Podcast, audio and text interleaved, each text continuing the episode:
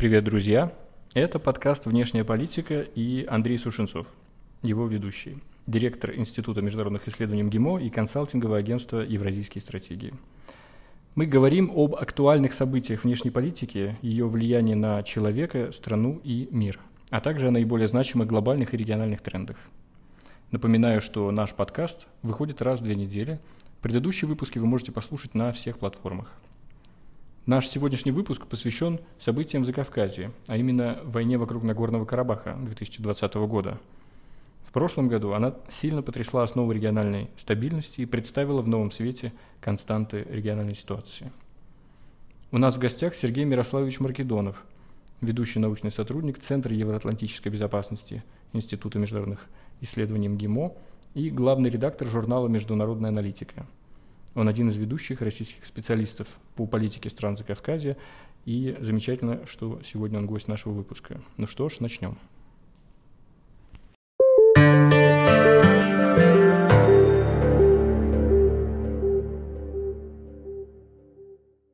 Я э, хотел, Сергей, вам напомнить, что э, подготовленный в конце 2015 года прогноз э, международной угрозы он назывался «Международная угроза-2016». Там он содержал раздел, который был подготовлен вами, и он содержал в себе прогноз того, что вокруг Нагорного Карабаха возможно обострение конфликта в наступающем году. А, вы рассматривали тренды, которые к этому вели, и действительно в 2016 году эта скоротечная война произошла. Вас удивила развертывание, эскалация этого кризиса в 2020 году? Э, продолжая эту тему, я хочу сказать, что и в последующих обзорах «Международные угрозы 2017» э, в своем разделе я писал о том, что э, такая автоматическая эскалация, такое повторение вот в режиме сезонных колебаний невозможно что, скорее всего, в 2017-2018 году мы этого не увидим, но возможная серия провокаций, взаимных каких-то испытаний на прочность сторон и раздвижка красных линий может привести в потенциале какой-то серьезной эскалации. Что касается 44-дневной или осенней войны, как ее называют, Вторая Карабахская война, я бы сказал, что и да, и нет одновременно. Что было сюрпризом? Наверное, сюрпризом был сам масштаб военных действий – и, в общем-то, достаточно быстрая победа Азербайджана. То есть победа не по очкам, если использовать боксерскую терминологию, а таким, в общем-то, хорошим нокаутом. Когда статус-кво, который держался 26 лет, рухнул. А когда первые э, дни военных действий были, мне казалось, что это ну, некий ремейк, может быть, четырехдневной войны с большим, э, наверное, объемом. Но дальше ситуация показала именно то, что она показала в результате. А я хочу сказать, что вот такие ощущения возможного вот такого серьезного столкновения а, просматривались мною еще в публикациях для Валдайского клуба по итогам июльской эскалации. Потому что она была во многом уникальна. В ходе этих военных действий погибли генерал-майор и полковник азербайджанских вооруженных сил. И эти столкновения спровоцировали очень мощные общественные а, протесты в Баку. Что, в общем-то, для этой страны редкость.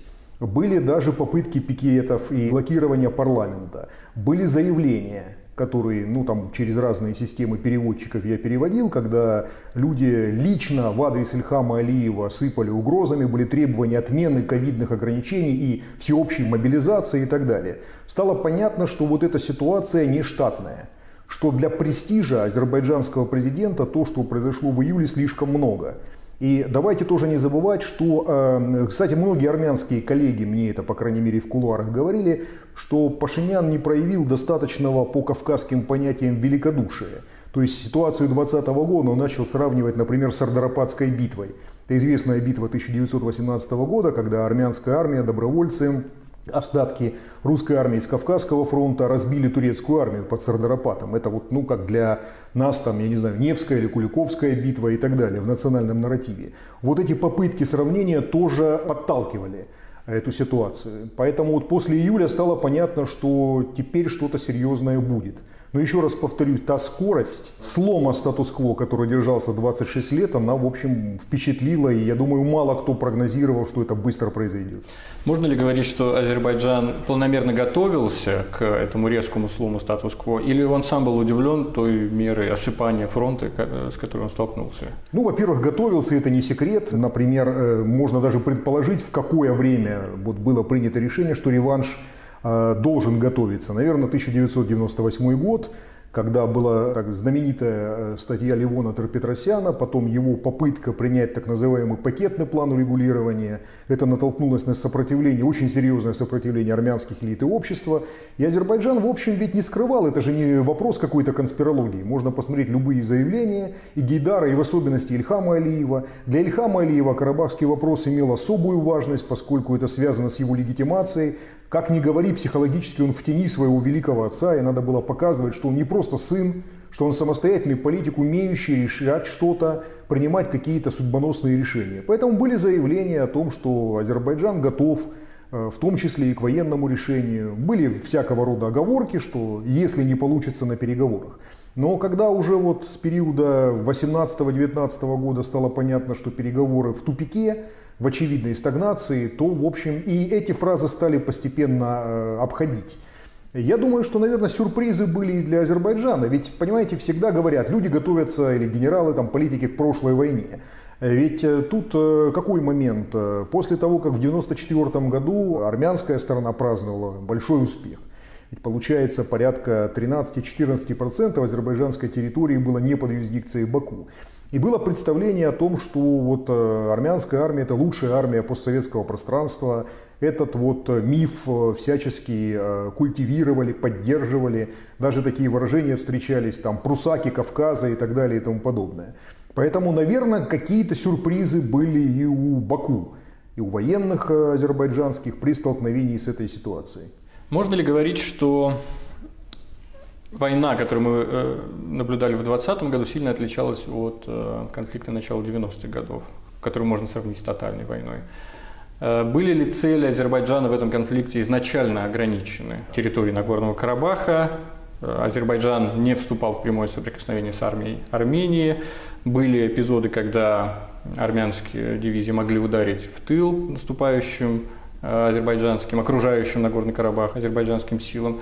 В общем, обе стороны, можно сказать, вели себя в определенных рамках, которые, вероятно, скорее соответствовали бы какому-то локализованному локальному конфликту, а не такой региональной полномасштабной войне.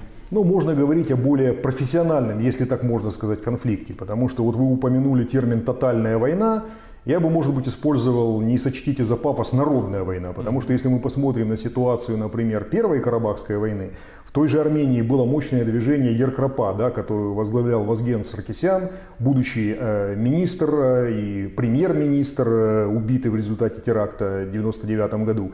Это было мощное добровольческое движение. Представители армянской диаспоры приезжали воевать не только из России, допустим, многие офицеры советской армии. Вот, например, Сиран Аганян, будущий военный министр Армении, он же воевал в Афганистане, и пришел именно в армянскую армию. Многие люди, которые служили в советской армии, выбрали это. Или там, например, знаменитый Монте Мелконян – такая легендарная фигура, многое, что надо там и на 50 делить, а где-то там и на 30 или на что-то еще, но в любом случае это было... Превратившийся в икону... Конечно, икону стиля и так далее, сопротивления, конечно, национального лидера и так далее. Так всегда бывает. А такие лидеры были и в Азербайджане, можно вспомнить феномен Сурета Гусейнова, человек, который там с ковровой фабрики э, свои бизнес-активы вкладывал в армию и так далее. Чем это можно объяснить? С моей точки зрения, здесь очень важный момент, связанный с становлением государственности.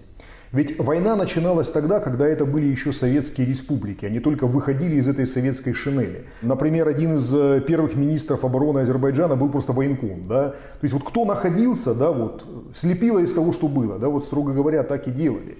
И э, часто люди, которые там вчерашний милиционер, вчерашний водитель троллейбуса становились генералами, полковниками и так далее. Сейчас мы видим войну уже на стадии, когда государственность, в общем-то, сложилась когда э, какие-то конкурентные юрисдикции, они отсечены. Они отсекались и в Армении, и в Азербайджане. Можно вспомнить период Народного фронта в Азербайджане, когда там э, пели, гуляли, стреляли, да, то, что называется. Можно вспомнить и период первый э, правления Леона Тропетросяна, многочисленные парамилитарес, покушения, теракты и так далее. То есть государства стали государствами, а не чем-то между бывшей союзной республикой и новым независимым образованием. Произошла такая вертикализация, и действительно мы стали видеть более профессиональную войну как дело военных. Кто-то воевал, а кто-то, так сказать, занимался пиаром, пропагандой, диванные войска, естественно, появились и так далее и тому подобное. То есть вот такая профессионализация была. Почему в полной мере армянские силы не были задействованы? Я думаю, на эту тему довольно хорошо сказал, опять же, первый президент Армении Левон Петросян. Это было сказано несколько в эмоциональном порыве, но довольно точно. Когда он сказал после завершения военных действий, что у Армении нет стопроцентных союзников, что он имел в виду? максималистские планки, которые выставлялись. Тут еще очень важный момент, который э, российским э, слушателям, экспертам нужно представлять. У нас все-таки довольно большая симметрия восприятия. Мы часто вступаем с армянскими коллегами в спор, в общем-то не понимая или не видя, что мы по-разному, из разных э, оптических установок это оцениваем. То есть для российской дипломатии, военного сообщества, разведывательного сообщества, Армения, Нагорный Карабах, оккупированные районы – это три отдельных блока проблем. И по-разному к ним все подходы выстраивались. Для Армении это все едино. И вот здесь очень важный момент.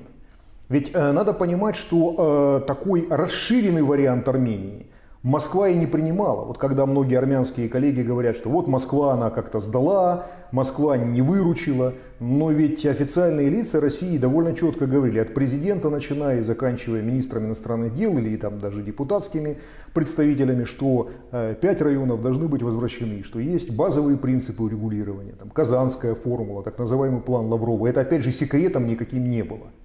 Да, это может быть излишне не афишировали, но эти вещи четко говорили проговаривались. И я думаю, что армянское руководство понимало, что вот в деле, скажем, удержания пяти районов, потом двух районов еще Лачин, Кельбаджар, которые связывали Карабах с Арменией, наверное, большой поддержки не будет. Отсюда вот такая э, пассивность, которая вот многие, многими не объясняется или задаются вопросы, почему это произошло и так далее. Как вы смотрите на политику Алиева в этом конфликте. Некоторые его сравнивают с э, Саакашвили в 2008 году. Ну, я вижу заметные различия. Саакашвили изначально делал э, ставку на то, чтобы разорвать все отношения с Россией и, в общем-то, в пику ей, даже если не удастся реализовать максималистскую программу по э, оккупации Осетии и Абхазии, то, по крайней мере, Запад здесь нас, очевидно, поддержит. Отношения с русскими нам не нужны. Со стороны Азербайджана мы видим здесь э, гораздо более рассудочную, такую многомерную политику. Очевидно, опора на Турцию, но, очевидно, и стремление поддерживать э, э, если не доверительные, то, по крайней мере, глубокие стратегические отношения с Россией и постоянное нахождение в контакте с Москвой. Как вы оцениваете эти приоритеты? Ну, я бы внес, может быть, небольшую правочку в том смысле, что Саакашвили, когда он только-только стал президентом, выиграл свою революцию рост, потом выборы, он как раз пытался с Москвой решить вопрос. Но его э, решение вопроса было такое, мы возьмем то, что нужно, ну а вы, так сказать, при своих останетесь. То есть вот какого-то э, конструктивного разговора, как лучше обеспечить статус Абхазии, Южной Осетии, российских миротворцев и так далее. Вот это все отбрасывалось. Когда стало понятно, что эта схема не работает, да, был тогда поворот радикальный на Запад, ставка на НАТО, Европейский Союз и так далее. Здесь есть определенные отличия, конечно, у Азербайджана. Азербайджан не ставил никогда на НАТО и на Запад в целом вот 100%. Э, Были сложные э, периоды в отношениях между Россией и Азербайджаном. Можно вспомнить 90-е годы, наверное, до 2001 -го когда, наверное, не Грузия даже, а Азербайджан был самым проблемным партнером. Здесь и, скажем, серьезные расхождения вокруг карабахской проблемы, серьезные расхождения по поводу нефтяного конфликта Туркмении Азербайджана. Здесь серьезные расхождения были по Чечне, и даже культурное представительство Ичкерии в Баку появлялось. Потом ситуация поменялась. И, э, в общем-то, для Азербайджана действительно характерна э, политика качели, если угодно – она всегда традиционно демонстрировалась. Азербайджан, который э, покупает оружие у Израиля, но при этом готов э, коридор юг-север с Ираном, и который поддерживает ВОН палестинскую администрацию и так далее, который контракт века поддерживает Западом, но при этом говорит о, о конструктивных отношениях с Россией. Я думаю, что победа Азербайджана, она одни проблемы закрыла, другие обновила или открыла. Потому что вдруг оказалось, что Турция, которая укрепилась на Южном Кавказе, а, не против, чтобы Азербайджан вовлекся, например, в игру на Пакистано-афганском направлении. Отсюда Исламабадская декларация, Бакинская декларация. В вопросе признания, например, Северного Кипра, чего Азербайджан не хочет на самом деле. Сирийское направление, которое тоже проблемно для Азербайджана. Азербайджан светская страна, и многие с опасением относятся к такой исламизирующейся Турции на самом деле. Здесь Россия вполне себе противовес, такой контрбаланс. А, насколько хватит э, этой политики, насколько хватит вот этого маневрирования, посмотрим. Потому что то, что сейчас мы видим, например, в августе, было достаточно аккуратное заявление Минобороны, но все-таки – Например, о том, что вывод армянских войск из Карабаха не завершен, в том числе, так сказать, потому что миротворцы, заявления отдельных депутатов. Ну, Азербайджан все-таки не та страна, чтобы вот депутат какой-то мог что-то там говорить, да, совершенно какую-то от себя тяну. То есть какие-то аккуратные заявления есть. Мы видим, что миротворческий контингент там будет находиться 5 лет. Этого не было ни в Абхазии, кстати, ни в Южной Осетии. Здесь э, в этом смысле для нас более сложная задача. Вот как эту коллизию э, пройти? Она действительно сложна. Вот буквально на днях э, посол э, США в Армении заявила о том, что вопрос статуса остается в повестке дня переговоров. И тут же буквально молниеносное было заявление МИД Азербайджана о том, что нет, статус закрыт. Но тут получается интересная ситуация. Статус действительно не упоминается в трехстороннем совместном заявлении президента Азербайджана России и премьер-министр Армении 10 ноября 2020 года. Действительно, его там нет. Но есть базовые принципы, которых никто, в общем-то, не отменял на самом деле. Есть Минская группа. Вот э, поэтому возникает новая повестка дня. Как себя поведет Азербайджан? Здесь много есть вопросов. Будет ли он э, пытаться э, исключительно подыгрывать Турции или все-таки, как он это делал до 2020 года, маневрировать? Можно вспомнить, скажем, позицию Баку в 2015 году, когда Россия и Турция заморозили свои отношения из-за инцидента в Сирии. Но ведь позиция была, в общем-то, безупречная. Когда официальные лица говорили о том, что нам важна и та страна, и другая, у нас есть братские связи и так далее. Вот э, непростой квест, если так можно сказать, по-молодежному. Есть ли вероятность того, что э, это будет не троеточие в конфликте, а его завершение? Обсуждаются совместные транспортные проекты. Россия сначала своими военными гарантиями, и миротворческими силами, и активным политическим участием постоянно стороны подталкивают к этому. Мы видим сильную оппозицию этим идеям в Армении. В ходе парламентских выборов э, очень активно звучали призывы к реваншу и другим идеям. И мы видим сейчас такой ползучий саботаж, ну, по крайней мере, очень медленное движение этой идеи разблокировки транспортных коммуникаций. А, которая, наверное, могла бы стать этой объединяющей две стороны идеи. Как вы смотрите на перспективы такого глубокого регулирования? Или наоборот, пока это настолько преждевременный вопрос, что неуместно его ставить? Нет, ставить уместно любой вопрос, в том числе и э, вопрос о глубоком регулировании. Если мы его ставить не будем, его кто-то другой поставит, и в э, другой конструкции, в общем, не совсем, может быть, приемлемые для России или в целом для э, региональной повестки дня. То есть ставить нужно и обсуждать нужно. Если мы его ставить не будем, мы не научимся никогда этот вопрос решать. Другая проблема в том, что сейчас я вижу, в общем-то, определенное переформатирование конфликта. А вот э, в недавней публикации, которая вышла в Центре анализа стратегии и технологий «Буря на Кавказе», буквально вот на днях, там моя вторая глава, и в первом ее подразделе я говорю о том, что конфликт, в принципе, называют Нагорно-Карабахским, но это не совсем правильно. Потому что никогда Карабах не был исключительно единственным регионом противостояния. И Нахичевань была еще в 90-е годы. И армяно-азербайджанская граница, то, что вот мы говорили про июль 2020 года, 300 километров от Карабаха. По кавказским меркам это много. Это по нашим российским 300 километров. Не крюк, да, как говорится, а это э, достаточно э, далекое расстояние. И сейчас мы видим, что вышел на первый план вопрос о демаркации и делимитации границы. И, естественно, этот вопрос, прошу прощения за тавтологию, новые вопросы порождает. Какими картами мы руководствуемся? Хозяйственными, военными, топографическими картами, советскими. Ну, тогда была масса анклавов, никому, в общем, дела не было. Это армянская ССР, азербайджанская ССР, все части одного союзного государства. Сейчас это имеет принципиальное значение, даже клочок э, какой-нибудь там квадратный сантиметр земли. Да, вспоминается знаменитая фраза Анвара Садата да, о том, что мне не нужен Синай, мне нужен несколько, несколько квадратных километров этого полуострова. Вот сейчас э, ведь вопрос не праздный. Пашинян выиграл выборы, но это же не значит, что его популярность будет вечно держаться. Да, он их выиграл, но выиграл, так сказать, на зубах. Это совсем не тот результат, который был показан им в конце 2018-го, на волне бархатной революции. Если сейчас руководство Армении пойдет на какие-то шаги, ведь наверняка оппозиция будет это использовать для обвинений в предательстве. И сейчас это происходит, в общем. Это не вопрос теории, это вопрос э, практических шагов. И вот вопрос разблокирования транспортных коммуникаций, мне кажется, э, без решения вопроса какого-то хотя бы продвижения, демаркации и делимитации границ, он проблематичен. Потому что, что говорят, например, армянские представители? Да, они говорят вот в кулуарах, да, мы саботируем, но смотрите, Входят азербайджанские войска на территорию Синика, продвигаются определенным образом, да, блокируют дороги. Ну, какой политик на это пойдет сейчас? Ну, любой, любую фамилию ставь, сложно это сделать. То есть вот сейчас мы видим э, такую вот инверсию определенную. В 1994 году Армения считала себя победительницей и не готова была обсуждать какие-то уступки. Вопрос там о пяти районах, потом двух, вообще любой политик, тот же Левон Петросян, записывался в пораженцы автоматически. Сейчас Азербайджан поймал кураж. Карабахская проблема, как э, заявляет Ильхам Алиев, решена. Но ведь вопрос статуса – это же тоже часть конфликта. В чем отличие, кстати, вот этого конфликта от упомянутых абхазского и юго-осетинского? Там была борьба автономии за самоопределение. А здесь борьба автономии за самоопределение плюс прихватывание еще дополнительных территорий. То есть вопросы оккупации, деоккупации и самоопределения. Вопрос деоккупации решен, действительно – но вопрос самоопределения бывшей НКО, он не закрыт до конца. Как бы там кого хотелось или нет. Как его решать?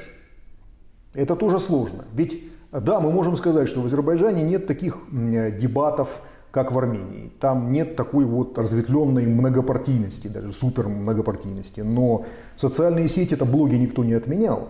И, скажем, там люди пописывают что-нибудь вроде того, что победа украдена, Победа не достигнута, Ханкинди, как называют Степанакерт в Азербайджане, не взят. Вот есть там сепаратисты, до сих пор там есть их руководители, а еще и под крышей миротворцев они действуют и так далее. То есть эти вопросы-то задаются. И, конечно, власть, она вынуждена демонстрировать ну, какую-то боевитость в этой ситуации. Вот такая непростая дилемма, точнее дилеммы стоят сейчас. Поэтому говорить о быстром урегулировании, наверное, проблематично. Некоторые аналитики связывают э, эскалацию 2020 года с тем, что Никол Пашинян, придя к власти, сделал избыточную ставку на то, что он понимал как многовекторная внешняя политика. Э, визиты Джона Болтона в Ереван, э, особый акцент на отношениях с Францией, акцент больше на диаспору в Соединенных Штатах, чем в России. И мы знаем о том, что есть напряженные отношения между частью армянской диаспоры в России и э, политическими кругами вокруг Пашиняна. Сыграла ли какую-то роль вот такая относительная реконфигурация интересов Армении в тот момент – в э, эскалации конфликта в 2020 году? Ну, я не думаю, что на самом деле произошла какая-то резкая реконфигурация. Если мы посмотрим на слово «комплементаризм», то оно появилось во времена Кочеряна как раз, которого многие в Москве считают абсолютно пророссийским. Термин «комплементаризм» придумал и ввел в широкий оборот его э, министр Вардан Асканян, который, кстати, не происходил с территории Советского Союза и который по-английски лучше говорит, чем по-русски. Это был его министр. А вот. Какие-то вещи в исторической политике тоже, между прочим, начинались тогда же. Вот про Нжде много говорят, Гордин Нжде, которому поставили памятник. Кстати, это при Сарксяне поставили. Ну а при Кочеряне другого известного э, деятеля, коллаборанта, Драстамата Канаяна, известного как Дро, похоронили на военном кладбище в Ереване. То есть говорить о том, что что-то начиналось исключительно с Пашиняна нельзя, эти попытки предпринимались в большей, меньшей степени и так далее.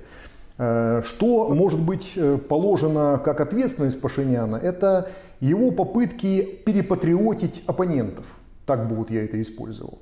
Ну, например, его участие там, в панармянских играх, где было сказано «Арцах – это Армения и точка».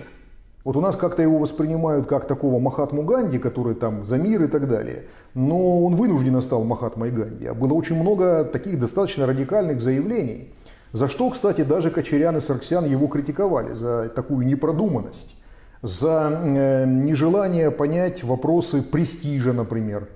Для Ильхама Алиева важный личный престиж, да, когда так тебе немножко публично щелкают по лицу, это не очень приятно, наверное, любому.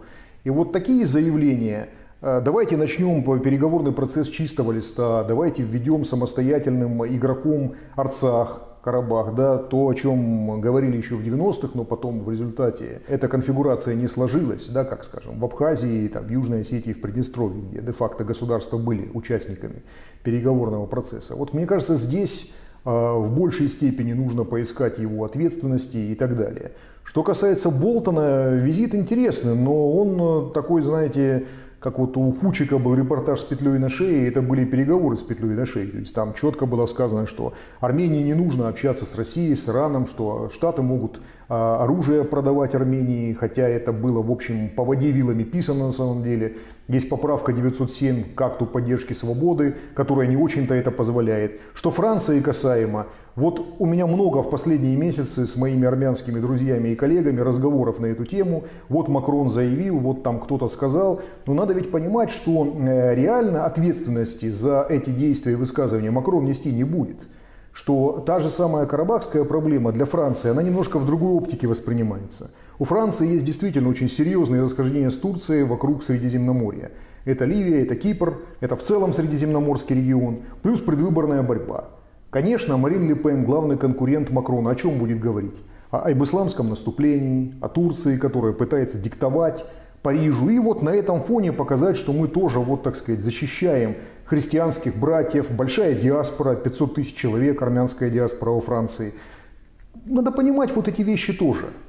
Это скорее э, декларации для внутреннего пользования, декларации для какой-то игры с Турцией своей, чем действительно э, игра на Кавказе. Я вот с трудом себе представляю, что Франция, которая из Сахеля выводит войска, которые рассматривались, в общем, как ближний двор французский всегда, Черная Африка, да, вот, то Франция будет их вводить на Кавказ и как-то, в общем, играть значительную роль здесь, какую-то особую. Поэтому вот к таким широковещательным жестам нужно относиться с известной долей, ну, скажем так, скепсиса и осторожности. Да, я помню замечательное заявление Майка Помпео как раз в разгар этого кризиса, которое заключалось, собственно, в следующем. «А мы надеемся на то, что у Армении хватит сил выдержать этот натиск. Вот, собственно, содержание этого заявления э, и, видимо, американские гарантии на стабильность э, этого статус-кво. Как вам кажется, вот эти заявления, которые были со стороны Пашиняна, это следствие поиска новой конфигурации в региональных делах или следствие ощущения какой-то избыточной безопасности, стабильности этой ситуации, что ей ничего не угрожает, что вооруженные силы Нагорного Карабаха и Армении будут способны удержать этот статус-кво? Как вы объясняете это? Я думаю, что здесь, во-первых, неопытность банальная, потому что Пашинян э, был все-таки кем, вот если посмотреть его опыт, да, журналистом, организатором массовых акций, оратором, то есть как организатор таких протестных акций он действительно был профи, высококлассный, но как дипломат, в общем-то, нет. А, притом, если говорить о каком-то вот персональном э, характере, особенностях этого характера, человек не очень склонный кого-либо слушать, да, вот, э, верящий в свою звезду и так далее и тому подобное. Вот, мне кажется, здесь какая-то серьезная мискалькуляция была сделана. Но еще раз повторю, это банальный тризм, но он э, не остановится от этого неправильным. А люди готовятся к прошлой войне. Вот такое представление, что статус-кво будет вечным и незыблемым. Действительно, ведь попытки его сломать были. Наши прогнозы строились по международным угрозам. Почему? Потому что шаг за шагом какие-то появлялись новшества – вот там, например, э, в 2015 году было очень сильное нарушение режима прекращения огня с использованием танков. До этого не было их. Там сбитый вертолет в 2014 году, не сбивали в 2014. То есть вот это вот по э, нарастающей шло, но э, четырехдневная война показала, что все-таки такого радикального статус-кво не будет. Слома в смысле, да, то есть э, несколько километров взяли, Четыре дня повоевали, попробовали, посмотрели, ушли на переговоры. Наверное, вот какая-то э, позиция, что статус-кво будет незыблемым, вечным, была. Такое вот головокружение от успехов некоторое.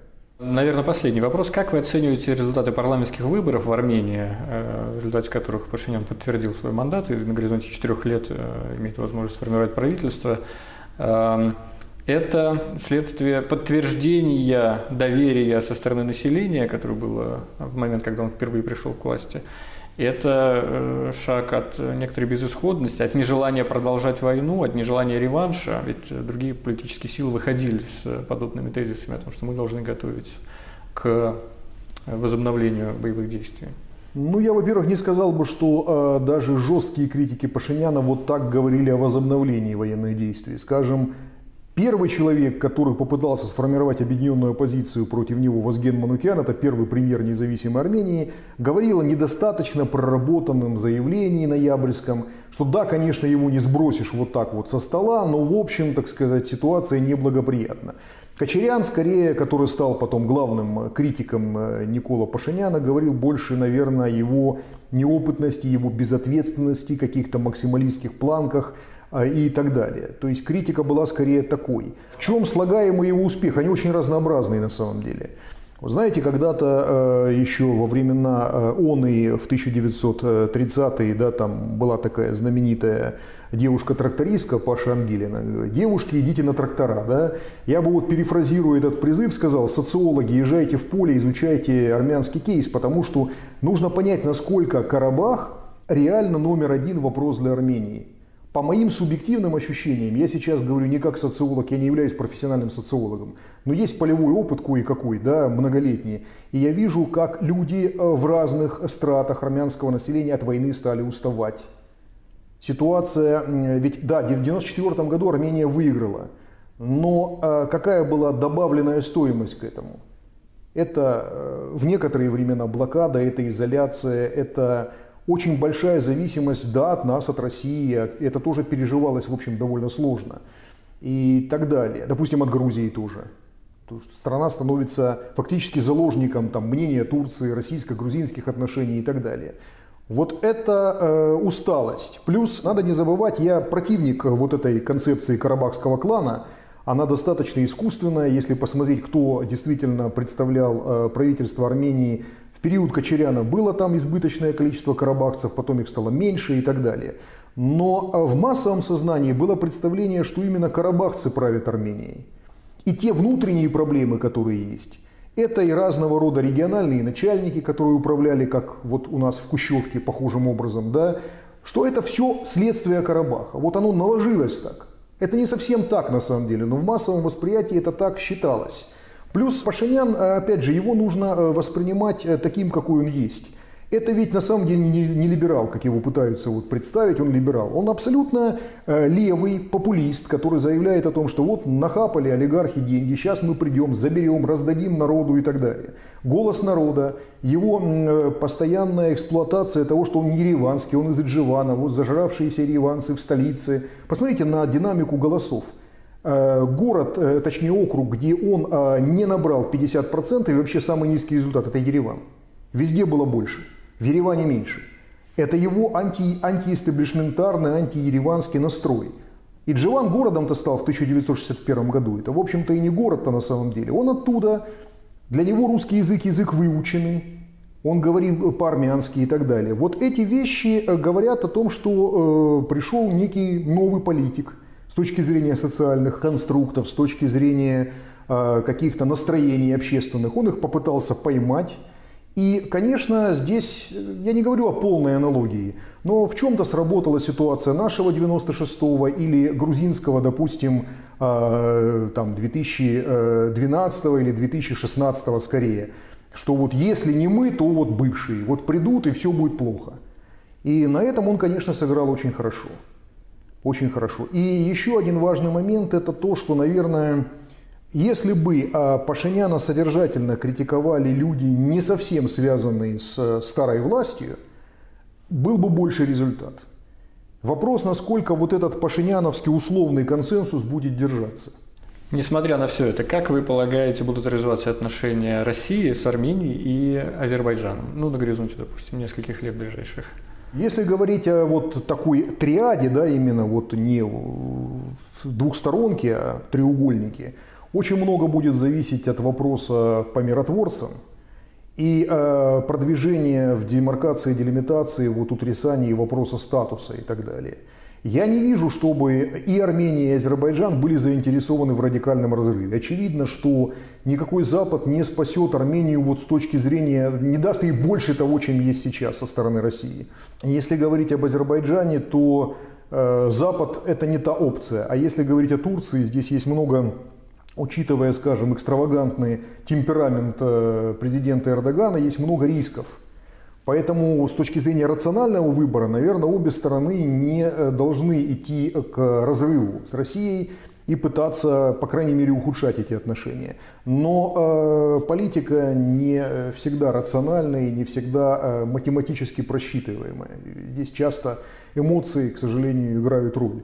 А вопрос Карабаха, он является вопросом ну, таким нациообразующим. Для Азербайджана особенно, для Армении, может быть, в меньшей степени сейчас, но Одно дело, когда ты борешься за максималистскую планку, другое дело вот статус именно ядрового Карабаха. Тут все-таки есть разница определенная. Сергей, большое спасибо за глубокую и очень интересную дискуссию. Друзья, а вас я э, хочу познакомить с книгой, которую выпустили на прошлой неделе коллеги из Центра анализа стратегии и технологий. Она называется «Буря на Кавказе».